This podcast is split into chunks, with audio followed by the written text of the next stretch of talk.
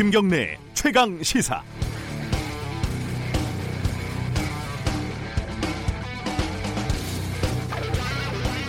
삼성 이건희 회장의 딸 이부진 호텔신라 사장의 집 공사 비용을 삼성물산이 회사 돈으로 대신 냈다는 의혹이 불거졌습니다. 집안에 25m짜리 연못이 있고 지하에 수영장까지 지으려 했다는 게 더 놀라웠지만 그건 돈이 많으니까 그렇다고 치죠. 그런데 그렇게 돈이 많은데 왜 자기 집 공사 비용을 회사 돈으로 내게 할까요? 물론 검찰이 수사를 해야 할 내용이지만 삼성그룹 일가의 지금까지 행적을 보면 의심하지 않을 수 없습니다. 검찰은 이건희 회장의 집 인테리어 비용 33억 원도 삼성물산이 대신 냈다고 결론을 내렸고요. 호텔 신라에는 오너 일가를 위한 식자재 팀이 구성돼 최고급 참치와 옥돔 등을 진상했다는 구체적인 폭로도 나온 적이 있습니다. 이건 제가 취재한 거지만요. 이건희 회장 성매매 장소를 임대한 사람도 삼성그룹의 최고 임원 중 한 명이었고 여성에게 지불한 돈은 삼성 임원 명의의 차명 계좌에서 나왔습니다. 내가 곧 회사다. 내 돈은 내 돈이고 회사 돈도 내 돈이다. 아직도 구멍가게 할 때 버릇을 고치지 못하고 있는 겁니다. 1월 9일 수요일 김경래 최강 시사 시작합니다.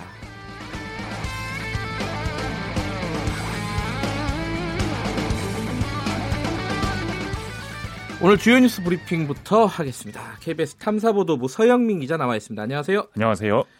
새해 들어서 처음 보는 건가요? 아 지난주에 뵙지 아 그런가요? 싶은데. 미안합니다. 네. 자, 그 어제 제일 큰 뉴스는 뭐니 뭐니 해도 어, 김정은 음. 위원장의 어, 중국 방문이었습니다. 간단하게 좀 정리해 주시죠. 맞습니다. 뭐 키워드 몇 개로 요약해 봤는데요. 네. 네 번째 네 생일, 번째? 네. 네 예고, 작전 타임, 플랜 B, 미국 이 정도가 될 것 같습니다. 네 번째라는 거는 아, 지난해 세 번 중국을 아, 방문했고요. 아, 예. 이번이 네 번째 방중입니다. 예. 그리고 뭐 워싱턴 포스트도 보도했는데 35번째 생일을 중국에서 보내게 됐다. 아, 35번째군요. 네네. 네, 좋네요. 좋겠네요. 그리고 예고는 뭐예요? 아, 이게 예전에는 그 북한 지도자의 중국 방문 소식 알리지 않았습니다. 네. 북한 최소한 북한 내부에서는요. 네. 그 실제로 지난해 보면 1, 2차 때는 갔다가 와서 그러니까 북한에 돌아가서 음. 북한 내부에 알려졌고 3차 때도 마지막 날 돼서야 중국을 방문했다 이렇게 예. 짧게 예. 알렸습니다. 그런데 이번에는 중국 매체뿐만 아니라 북한 매체도 베이징 도착 전에 방중 사실을 신속히 보도했다. 음, 그게 좀 특이한 거네요. 네. 뭐 김정은 위원장의 자신감의 표현이다 뭐 이런 보도도 있었고 네. 이게 보안상의 뭐랄까요 이 경호상의 문제가 네. 특별히 없다라고 판단하는 것도 있을 것 같아요. 네, 뭐 어쨌든 자신감 음, 밖에 이렇게 알리고 나가는 것이 이제 북한 사회에서는 좀 이례적인 건데 이건 좀 예전과는 다른 거였고 작전 타임이라는 건 뭡니까? 이 결국 뭐 그 뒤에 뭔가 다른 절차를 상정하고 있는 중국 방문이다라는 음. 의미에서 그러니까 미국과의 회담이겠죠 협상 네. 네. 그 조언을 들으러 갔을 수도 있고 음. 아니면 사전에 조율을 좀 해야 됐을 수도 있고 아니면 협상을 앞두고 어, 북미 협상을 앞두고 동맹을 과시하는 목적 네. 혹은 트럼프를 압박하는 목적 아니면 뭐 향후에 정전 협정 현재 상태를 종전 내지는 평화 협정으로 만드는 과정에 중국을 참여시킨다는 플랜 네. 그뭐 모든 게 다 있을 수 있는데 그 어떤 경우를 상정해 봐도 그 다음에 예정되어 있을지 모르는 북미 정상회담을 앞둔 작전 타임이다라는 분석입니다. 플랜 B, 플랜 B는 어떤 뜻으로 지금? 아, 그 미국 보수 성향 국익 연구소 CNI의 해리 카지아니스 국방연구소장 CNN에 나와서 인터뷰를 했는데요. 네. 미국과 한국이 제공할 수 있는 것 외에 다른 외교, 경제적 선택지가 있다는 점을 트럼프 행정부에 상기시켜 주려는 거다. 라는 음. 겁니다. 트럼프 행정부가 뭐 늘 하는 말 최대 압박 전략이라는 말을 합니다. 예. 그 이것만 가지고 우리를 상대할 수 있겠느냐? 우리는 이거 약화시킬 지렛대를 가지고 있다. 라는 그런 암묵적인 선언이라고도 볼 수 있다는 건데 음. 이 중국 입장에서도 마찬가지인 게 중국이 일단 표면적으로는 한반도 문제에서 중국은 변수될 수 없다라고 말하면서도요. 네. 근데 이게 지금 시점이 지금 미국하고 중국이 지금 베이징에서 무역 전쟁 종료를 위한 협상을 지금 하고 있습니다. 네. 이게 맞물려요. 그래서 북한도 이 협상의 카드가 될 수 있다라는 메시지를 은근히 던질 수 있다는 점에서 중국 입장에서도 나쁘지 않은 시점에 네. 음, 김정은 위원장이 신년사에서 새로운 길을 모색할 수도 있다 이렇게 얘기했던 부분을 그 말하고 다 있습니다. 예, 한번 네. 슬쩍 한번 보여주는 게 아니냐 뭐 이런 해석인 것 같아요. 네. 미국은 반응이 어떻습니까? 별로 없습니다. 지금 트럼프 트위터 음. 보면 중국하고 협상이 잘 되고 있다. 요거 관련 내용밖에 없습니다. 예. 북한 내용은 없고요. 일단 사전 통보는 간 것으로 알려져 있는데 예. 신중한 태도고 별 반응이 없다는 게 반응입니다. 음, 지금 어, 네. 북미 정상회담이 어디서 열릴 거로 지금 예상이 되고 있죠? 아, 일단 미국에서 그 방중 소식이 들리자마자 예. CNN에서는 미국 백악관 현장 팀이 음. 하노이와 방콕, 하와이 세 군데를 음. 방문했다. 하노이, 음. 방콕은 북한 대사관이 있어서 북한이 좀 선호할 수 있고 예. 하와이는 없다는 점이 단점이다. 뭐 이 정도 얘기를 했거든요. 예. 뭐 당연히 지금 이런 식의 미국 언론의 반응과 관심 그리고 우리가 분석하는 이런 대부분의 이야기 결국 북미 정상회담이 예정되어 있다. 역설적으로 이런 분석을 낳고 있습니다. 북미 네. 정상회담이 임박했다. 음. 뭐 논리적으로 이 다음에 북미 정상회담이 있다는 게 전혀 뭐 그렇죠. 자연스럽고요. 네. 항상 그랬었죠. 북미 정상회담 뭐 이게 큰 일이 앞두고 네. 중국에 한번 가는 거 이거 뭐 어떻게 봐야, 봐야 될지 잘 모르겠는데. 그 저희 입장에서는 제가 뉴스 볼 때 느껴진 점은 한국의 지난 연말에 오려다 말려다 뭐 이런 설왕설래 네. 있고 말이 많았는데 한국이 아니고 중국을 선택 했다면 만약에 예. 그렇다면 아 이건 어떤 메시지가 아닐까 한국을 선택한다는 건 뭐 평화와 협상을 향한 의지가 아주 강하다 이런 음. 메시지가 나올 나, 분석이 나올 텐데 중국을 선택했으니 그렇긴 한데 그 외에 다른 종류의 어떤 메시지도 음. 밑에 깔았다 이런 메시지를 미국에 전달할 수 있는 점이 있지 않나 예 여러 가지 뭐 생각해 볼 네. 부분이 있는데 네. 어, 김정은 위원장의 방북 관련해서는 2부에서 정세현 전 통일부 장관 연결해서 자세한 얘기 좀 나눠보도록 하겠습니다.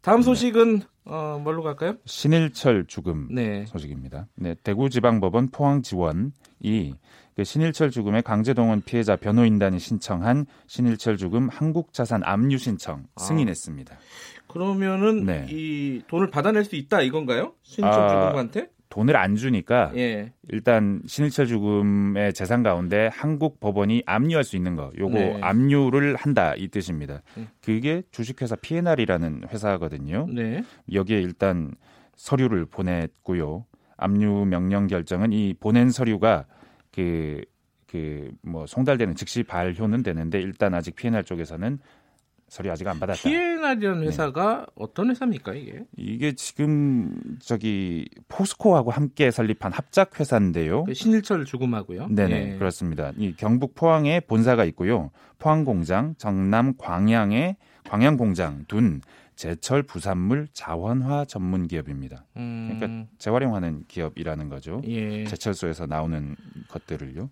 근데 주식이 총 234만 주가 있습니다. 예. 신일철 죽음이 가진 주식이 110억 예. 상당인데 이게 이번에 판결로 인해 효력이 나는 부분에 한해서만 이 압류 가처분이 나는 거기 압류가 되는 것이기 때문에 주식 8만 천여 주 매매 양도 등 처분할 권리를 잃습니다. 음. 당장 뭐 경영에 문제가 생기는 건 아닙니다. 그 판결이 지금 4명한테 1억 원씩 배상하라 이렇게 지금 판결이 나 있는 상황인 거죠? 네, 맞습니다. 아, 지난해 그... 10월 말에 예, 판결이 났습니다. 강제징용 관련해 가지고. 네. 근데 그러면은 110억 원다 이제 압류한 게 아니라 이 4억 네. 원에 대해서 압류를 했다 이렇게 보는 게 맞겠네요. 네, 그 해당되는 예. 부분에 대해서만. 예. 네. 롯데그룹 소식이 오랜만에 좀 들어왔어요. 역시 또 경영권 분쟁이던데 어떤 네. 얘기입니까 이거는? 서울신문 보도인데요. 네. 신동주 SDJ 코퍼레이션 회장 그러니까 예. 싸움을 걸었던 쪽이죠. 예. 이그 신동빈 롯데그룹 현 회장 실권을 가진 쪽한테 자필 편지를 보냈다 하는 내용입니다. 네. 그 편지가 그 사본으로 추정되는 걸 신동주 회장을 통해서 서울신문이 입수했습니다. 그래서 음. 그걸 뭐 지면에 실은 것 같고요. 네. 내용도 이렇게 나와 있습니다. 어떤 내용이에요? 화해하자는 내용인데요. 아, 지금까지 네. 싸웠던 걸 좀 화해하자. 네. 근데 어. 이게 신동주 회장 쪽에서 내가 이런 편지 보냈다. 라고 알려온 네. 거거든요. 언론사에. 예, 예. 뭐총 세 번이나 보냈다는 건데 이 뭐 이렇게 화해를 하자는 내용만 담은 걸 언론사에 알려오지는 않겠죠. 네. 기본 방침 이런 게 한 세 가지 줄기로 나오는데 네. 분쟁을 멈추자. 네. 그리고 지배 구조를 바꿔서 그 한국에 있는 롯데 그룹을 일본으로부터 독립시키자. 음. 그리고 신격호 명예회장 결정대로 실현하자. 이런 내용입니다. 뭐 이 말은 그런데 심플하게 간단하게 말하면 네. 일본에 있는 롯데 요건 좀 작으니까 내가 가지고 네. 한국에 있는 롯데 이건 뭐 본체이고 큰 거니까 지금처럼 동생인 네가 경영을 해라. 뭐 이런 음. 내용 같습니다. 실제로 보면 일본 롯데 매출은 4조, 한국 롯데 매출은 100조거든요. 아이고, 차이가 네. 너무 많이 나네요. 그렇죠. 음. 뭐 시작은 일본이었지만 결국 한국이 거의 모든 종류의 경제적 흐름을 다 가지고 있습니다. 뭘 신동주 회장이 싸움을 건 거잖아요. 경영권에 관련해 가지고 분쟁을 시작을 한 건데 네. 이렇게 나오는 거는 뭔가 잘 안 되고 있다. 뭐 이렇게 볼 수 있겠네요. 뭐 알려져 있죠, 뭐. 음. 네. 알겠습니다. 이 얘기를 듣다 보니까 시간이 많이 갔네요. 오늘 저기 사실은 심석희 선수 어, 폭로 네. 이 얘기가 있는데 이 얘기는 나중에 스포츠 코너에서 어, 자세히 좀 알아보도록 하겠습니다. 오늘 여기까지 듣겠습니다. 고맙습니다. 감사합니다. KBS 탐사보도부 서영민 기자였습니다. KBS 일라디오 김경래 최강 시사 듣고 계신 지금 시각은 7시 36분입니다.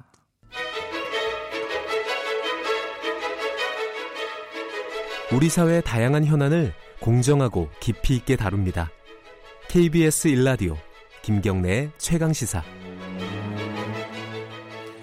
네, 어, 현 정부가 출범하면서 가장 앞에 내세웠던 게 검찰 개혁이었습니다. 이게 어디로 가고 있는지 잘 모르겠어요. 최근에 조국 청와대 민정수석이 국민들에게 도와달라 이런 호소를 하기도 했었는데요. 뭔가 잘 안 되고 있다는 거죠. 자, 인하대 법학전문대학원 김인혜 교수님 연결해가지고 지금 어떤 상황인지 좀 살펴보겠습니다. 안녕하세요. 네, 안녕하십니까. 김인혜입니다. 네, 그 조국 수석이 이게 국회에서 뭔가 진행이 잘 안 되고 있으니까 국민들에게 지지를 직접적으로 호소를 한 거다 이렇게 보는 게 맞겠죠? 예, 그렇습니다. 예. 지금 어떤 상황이에요? 지금 조금 전에 말씀하신 바와 같이 검찰 개혁은 촛불혁명의 첫 번째 과제였지 않습니까? 네. 그런데 이제 1년 반이 훨씬 지났는데도 그에 네. 비해서는 성과가 매우 적은 편이라고 할 수 있겠죠. 특히 어, 검경 수사권 조정 또는 뭐 수사권과 기소권이 분리라는 측면에서는 법안이 전혀 지금 심사가 되고 있지 않고, 네. 그 다음에 또 고위공직자 비리수사처, 즉 공수처 문제도 국회에서 지금 막혀 있는 상태입니다. 예. 겨우 법무부의 탈검찰 하나, 검사 인사제도 개혁 등은 어, 행정부 단위에서 할 수 있기 때문에 어느 정도 이루어졌습니다만은 네. 역시 본질적인 개혁 과제는 검경수사권 조정과 고위공직자 비리수사처 공수처이기 때문에 네. 본질적인 개혁은 아직까지 많이 멀은 어, 많이 이루어지지 못했다 이렇게 지금 평가를 할 수밖에 없겠죠. 공수처 얘기부터 여쭤보면요. 공수처는 네. 이제 고위공직자 비리수사처 이 그, 네. 오래된 이게 해묵은 과업 아니겠습니까? 이게 지금 왜냐면 검찰의 예. 힘이 너무 과대하다. 그래서 예. 조금 이제 검찰의 힘을 뺀다는 건데. 예. 이 부분에 대해서 지금 야당, 그러니까 특히 이제 네. 자유한국당이 반대하고 있는 거는 이유가 뭐라고 보세요? 그 공수처 문제 네. 이미 저희 사회에서 공론화된 지가 30년도 더된 네. 문제죠. 특히 그 노무현 대통령 계신 참여정부에서는 이 법안까지 구체적으로 이제 국회에 제출된 적도 있는데요. 정부 네. 단위에서. 네. 이게 굉장히 이제 오래된 과제였고 우리 사회에서 필요하다는 공감되는 광 범위하게 형성되어 있는 것 같습니다. 네. 다만 이것이 이제 지금 이제 야당에서는 이것을 마치 뭐 옥상옥을 만들어서 새로운 뭐 비리를 수사하는 것처럼 이렇게 얘기를 하고 있습니다만은 오래된 역사 그리고 국민들이 절대적으로 또 지지하고 있는 그런 여론조사 등을 보면은 이것이 이제 피할 수 없는 과제라고 보여집니다. 특히 공수처는 두 가지 측면이 있는데요. 네. 첫 번째로는 방금 말씀하신 바와 같이 검찰을 견제하고 검찰의 권한을 일부 분산시킴으로써 검찰 네. 개혁이라는 그런 측면을 가지고 있고요. 두 번째로는 특히 고위, 고위공직자들과 관련된 그 부패 문제, 네. 부패 범죄 또는 그 권한 남용 문제에 대해서 전속적인 수사권과 기소권을 가짐으로써 전문적이고 상설적으로 부패 문제를 해결할 수 있는 중요한 기구이다라는 음. 그런 측면을 가지고 있죠. 예. 이제 두 가지 측면에서는 공수처 문제를 통해서만 우리 사회가 가지고 있는 지금 현재의 문제, 검찰의 문제와 그 부패의 문제를 해결할 수 있기 때문에 그 중요성은 아무리 강조해도 어, 지나침이 없다고 보여집니다. 예. 다만 지금 야당이 이렇게 얘기하고 있는 것은 지금 이제 뭐 야당의 반대가 공수처만은 또 공수처만을 반대하고 있는 건 예. 아니지 않습니까? 예. 예. 국정의 마비나 뭐 정부가 마비될 정도로 지금 반대를 하고 있는데 이번에 뭐 김용균법이라든가 유치원법 논란 과정을 보면 같이 이제 법률 하나 통과시키는데 이게 거의 뭐 나라가 마비 상태가 됐다가 또 안 풀렸다가 하는 그런 우여곡절이 너무 심한데요. 네. 이래서 이 이제 국민들의 그 광범위한 지지를 받는 문제라든가 또는 우리나라의 발전을 위해서 반드시 필요한 이런 공수처 법안 같은 경우에는 여야가 좀 대승적으로 특히 야당이 대승적으로 협조를 하고 이에 대해서 뭐 함께 문제를 해결하는 그런 것이 필요하다고 보여집니다. 예. 지금 그 이거 국회에서 이거에 가능하냐라는 의심이 좀 들어요. 왜냐면은 네. 국회라는 데가 지금 그 검사 출신, 법조인 출신도 많지만 검사 출신이 굉장히 많잖아요. 예, 그렇습니다. 검사 예. 쪽이 좀 과잉 대표돼 있다라고 생각할 수도 있고요, 국회. 예. 이 그리고 또 야당이 더 많죠, 사실은. 네. 이 사람들이 이 공수처 같은 뭐 예를 들어 검경 수사권 조정이나 공수처 예. 같은 것들을 통과시켜 줄까 과연 예. 이런 생각이 좀 들어요. 어떻게 보세요? 예, 이 부분은 좀 이제 역사적인 흐름을 보면은 네. 이게 이제 공수처가 반드시 이제 통과될 것이라고 저는 생각을 하는데요. 네. 애초에 이제 검찰 출신들 의원들이 이제 뭐 검찰 개혁에 대해서 아무런 얘기를 뭐 못하도록 만들었죠. 그래서 네. 검찰 개혁이 대부분 실패를 했는데 네. 이전 정부에서는 그 박근혜 정부에서는 그래도 검찰 개혁이 필요하다는 얘기가 나와서 대검 중 수부가 일단은 형식적이지만 폐지가 됐었고, 네. 그다음에 특별 감찰관제가 또 도입되지 않았겠습니까? 네. 그리고 2014년에는 이제 형식적이지만 특별 검사제 법률안이 또 도입이 되었습니다. 네. 그러니까 그런 이제 과정을 보면은 어찌됐든 간에 이 검찰 개혁이 필요하다는 점은 네. 공감대가 있는 것이고, 그래서 조금 조금씩 예? 지금 이제 좀 더 이제 검찰 개혁을 강하게 주장하는 쪽에서는 아니 미치지 못한다고 보지만은 네. 이 검찰 개혁을 반대하는 입장에서도 이제 맞지 못하지만 맞지 못한 상태지만 조금 조금씩 진전은 해왔다 아. 이렇게 보여지는 거죠. 예. 그게 이제 2010년도 2014년 15년도 이제 그것이고 지금은 이제 2019년이기 때문에 예. 이제는 이제 그런 단계를 넘어서서 이제 이제 공수처라는 그런 검찰개혁 과제 나아가서는 이제 검경수사권 조정과 같은 검찰개혁 과제를 지금 반드시 해야 될 그런 단계에 이제 온 것이다. 이렇게 음. 이제 역사적으로는 좀 설명을 할 수가 있습니다. 그리고 네. 특히 이제 형식적 특별검사제와 같은 경우, 네. 또 특별감찰관제 같은 경우에는 지금 현재 야당인 자유한국당이 이제 주도를 해서 만든 것이기 때문에요. 네. 그쪽 입장에서도 검찰 개혁이 뭐 완전히 필요 없다. 모든 음. 것들을 다 물어 돌리고 네. 검찰만 무조건 믿어야 된다. 라고 얘기하는 것은 또 자신들의 그런 역사를 부정하는 것이기 때문에 예. 이게 이 부분에 대해서는 좀 설득력이 떨어진다 이렇게 생각이 듭니다. 지금 사개특위 관련해서는요, 박영선 위원장이 저번에 저희 방송에 연결을 해가지고 한 네. 7분 응선 정도까지 왔다. 라고 네. 얘기를 했는데 네. 사실 최 근에 나온 얘기 보면은 공수처 만들기는 좀 어려울 것 같다. 네. 그래서 상임특별검사제 이런 걸 만드는 게 어떠냐라는 얘기도 있었어요. 이 공수처가 만약에 신설이 안 된다. 그리고 상임 상임특별검사제로 간다. 그럼 이거 어떤 차이가 있는 겁니까 이게? 예, 일단은 그 박영선 그 위원장이 제, 제안한 상임 뭐 특별검사제 예. 이제 구체적인 안을 좀 들어봐야 될 것 같습니다. 예, 예. 형식인지는 아직까지 뭐 그 안이 구체적이지 않기 때문에 평가하기 네. 좀 어렵습니다만은 예. 지금 현재 말씀하시는 걸로 봐서는 기구 특검이 아닌가 싶습니다. 네. 지금 현재 특검은 특검을 지금 현재 특검법은 특검이 네. 없고 국회가 이제 그 수사가 필요하다라고 판단한 경우에 특검을 임명하도록 법률안이 되, 법률이 되어 있는데요. 네. 지금 말씀하신 상임특별검사제는 아마 특검을 임명해 놓고 음. 어, 특검을 임명해 놓고 특검이 이제 수사할 내용을 국회가 지정해 주는 그런 형식이 아닐까 싶습니다. 그래서 현재 그 법률안보다는 조금 더 어, 예. 진전이 되는 형태라고 보여지는데요. 예. 다만 아까 말씀드린 그 공수처에 비해서는 현격히 그 기능이 이제 약화된 형, 식을 생각하고 계신 것 같습니다. 그런데 네. 공수처라는 게 아까 말씀드린 대로 검찰 개혁이라는 측면, 그 다음에 부패 문제 해결의 문제라 해결의 측면에서 볼 때 너무 중요한 것이기 때문에 네. 이런 식으로 어 이렇게 약화된 조직을 만드는 것은 문제에 대한 해결이 아니고 문제를 해결하는 신용만 내는 것이다. 또는 조만간 또다시 이제 문제가 또 제기될 수 있는 것이로서 문제를 미루는 어, 그런 것이 될 가능성이 굉장히 크다고 보여집니다. 역시 문제를 음. 해결하려면 정확한 답을 제안 제시를 하고 그 답을 최대한 어, 이렇게 끌어내는 것이 필요한 것이지 문제를 미룬다든가 문제를 해결하는 신중에 거치는 것으로서는 좀 곤란하지 않을까 이렇게 생각이 듭니다. 그러니까 예. 공수처가 이제 여야 합의가 어려우니까 이런 얘기가 나오는 것 같은데요, 그죠? 예, 그렇습니다. 예. 예. 검경 수사권도 아까 말씀하시기로 이제 국회에서 아무런 논의가 진행이 안 되고 있다 예. 이렇게 말씀하셨는데 이거 국회에서 하기 싫은 거 아닙니까 이거는 이 정도 되면은? 그렇습니다.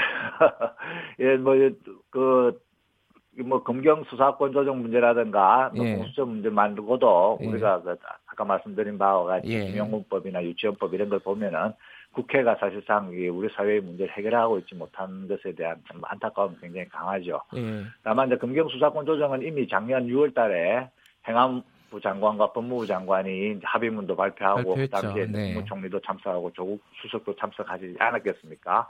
그래서 기본적인 형태는 이제 완성이 돼 있는 상태고 그 내용을 좀 더 이제 어, 구체화하고 이런 네. 실질적으로 좀 추진하는 것이 필요하겠죠. 네. 이런 상태 이런 상태에서는 역시 좀 그 국회만 믿기는 좀 어려운 것이고 네. 어, 정부에서 좀 더 노력을 해야 되고 최근에 그 만들어진 여야정 상설 국정협의체 네. 그것을 좀 더 많이 활용을 해서 음. 그 이게 이것이 이제 뭐 단순히 일개 부처 뭐 법무부라든가 행안부의 문제가 아니라 예. 전 행정부의 문제고 나아가서 전 국가적인 문제라는 것에 대한 그 공감대를 좀 마련하고 네. 어, 청와대라든가 행정부 전 행정부 단위에서 이 법안을 통과시키는 노력이 좀 더 절실하다고 보여집니다. 물론 여기에서 예. 당의 또 정치력도 상당히 필요하겠죠.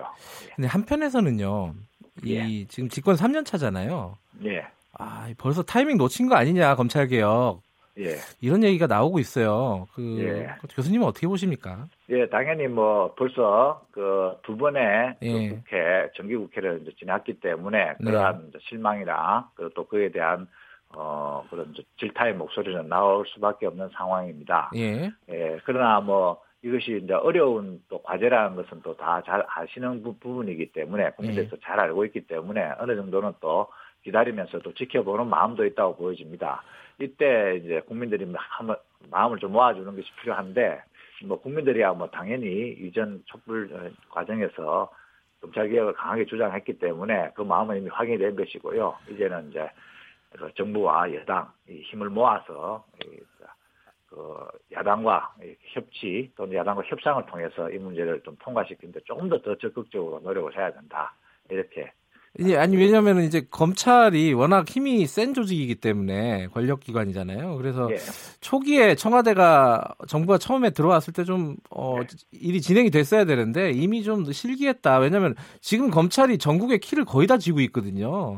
그래서 예, 좀 어려운 거 아니냐라는 생각이 예. 많이 하더라고요. 예, 그럼에도 불구하고 뭐 네. 지금 정확하게 20개월이 지났기 때문에요. 네. 뭐 3년 차다 이렇게 얘기를 하지만은 아 그래요? 예, 예 20개월이 지났기 때문에 뭐 초기 여전히 초기에서 중기로 넘어가는 지금 예. 단계죠. 초기, 중기, 이제 말기 예. 이렇게 나누어 본다면은 20개월이 지났기 때문에 이제 초기가 끝났고 중기에서는 이제 중기 단계이기 때문에 이때야말로 이제 초기에 뿌려놓은 씨 이런 것들이 이제 수확이 될 수 있도록 적극적으로 노력하는 것이 필요한 시기 아닌가 이런 예. 생각이 듭니다. 여전히 뭐 어, 집권 3년 차 이런 벌써 말기다 이런 느낌이 음. 드는데 정확하게는 20개월 지났기 때문에 20개월, 20개월, 예. 20개월 이렇게 나눠 본다면은 중기에 들어가니까 이제 이제 그 수확을 하도록 더, 더 적극적인 노력이 필요한 그런 시점이다 예. 이렇게 보여집니다.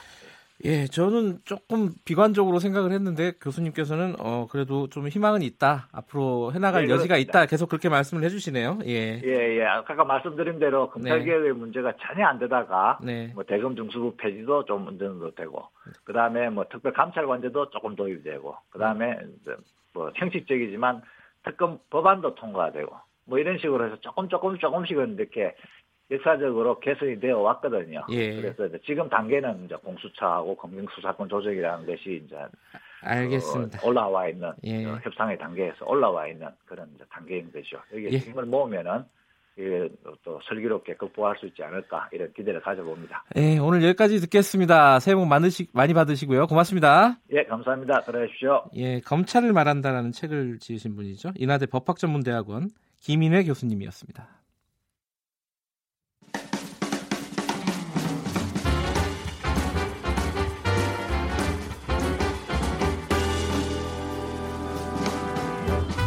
여러분의 아침을 책임집니다. 김경래의 최강 시사.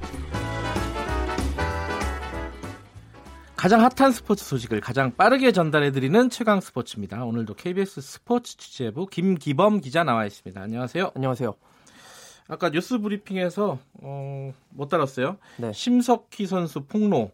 어, 이번엔 좀 충격적이었어요. 어떤 내용인지 좀 정리해 주시죠. 성폭행까지 당했다. 예전에 이제 폭력 문제는 제가 예. 거론했었고요. 그 그거는 이제 이미 기소가 돼서 예, 재판을 받고 있죠. 지금 예. 구속이 된 상태인데 조재범 예. 전 국가대표 코치한테 이제 폭행을 당했다라고 지금 해서 소송 중인데 예. 여기에 성폭행 사실이 추가로 폭로된 것입니다. 음. 이 심석희 변호인 측이 이 성폭행을 조재범 코치가 가했다고 추가로 고소했다 이 사실을 어제 밝혔습니다. 예.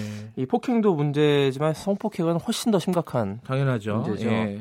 그 심석희 측 주장에 따르면은 2014년부터 4년간 성폭력이 상습적으로 자행돼 왔다. 성폭력과 성추행이 뭐 진천 선수촌 뭐 라커룸이나 이런 은밀한 곳에서 계속 되어 왔다고 주장이 되고 있고요. 예. 2014년이면요.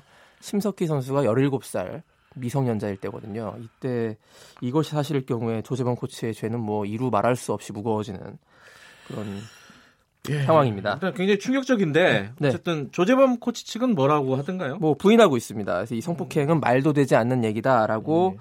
지금 변호인 측을 통해서 이렇게 얘기했고요. 수사에 네. 적극 협조하겠다. 뭐 핸드폰도 이제 비밀번호 그뭐 PC 그 태블릿 PC나 네. 이런 걸 다 그 협조하겠다고 밝힌 상태입니다. 이 다음 주 월요일 14일에 조재범 코치의 2심 재판 판결이 나오거든요. 아 그래요? 요것이 음. 이 어떤 영향을 줄지 아주 또 관심을 모으고 있고요. 성폭행 건이 네. 추가로 고소가 된 만큼 어떤 형량이 구형될지가 좀 관심이고 당시에 심석희 선수가 재판에 출석했을 때 엄벌에 처해 달라. 다시는 이런 어, 피해가 생기지 않도록 엄벌에 처해 달라고 이제 재, 재판관에게 호소를 했는데요. 그 이번에 성폭행 건까지 추가로 고소된 만큼 어떤 형량이 구형될지 좀 관심이 모이고 있고 그 심석희 측이 이렇게 밝혔습니다. 이 성폭행 사실을 직접 밝히기가 참 어려웠다. 예. 본인에게.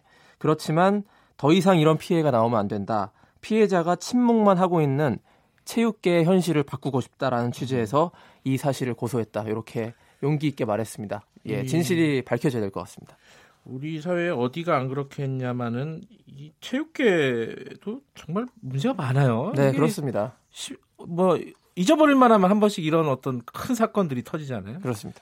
이 스포츠 취재부에 있으면서 이런 사건이 터지면 좀 최근 최근 2, 3년 동안 네. 이런 류의 비리, 성폭력, 폭력 이런 것들이 너무 많이 터지고 있습니다. 이 네. 대한민국 체육이 그동안 성장 지향주의로 왔던 2, 30년 네. 넘게 그것이 골마 터진 것이 아닌가 이렇게 음. 보고 있고요. 이번 기회를 뭐 계기로 이 대한민국 체육 전체가 다 바뀌어야 된다라고 이런 네. 평창 올림픽을 전후해서 그런 자성의 목소리가 높습니다. 자, 어제 그 박항서 어, 베트남 팀 네. 경기가 있었죠? 경기 어떻게 됐습니까? 아주 재밌는 경기였는데요. 아쉽게 역전패.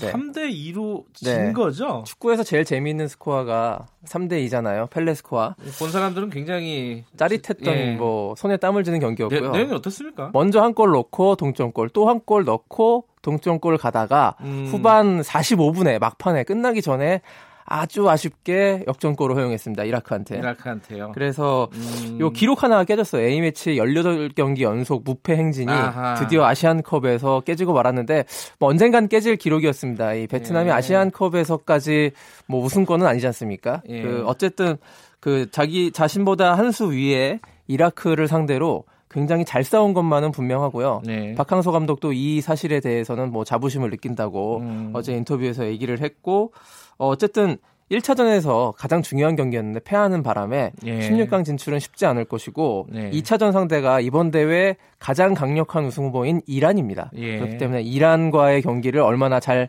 버틸 수 있느냐 이것이 음. 관건이 되겠네요. 예.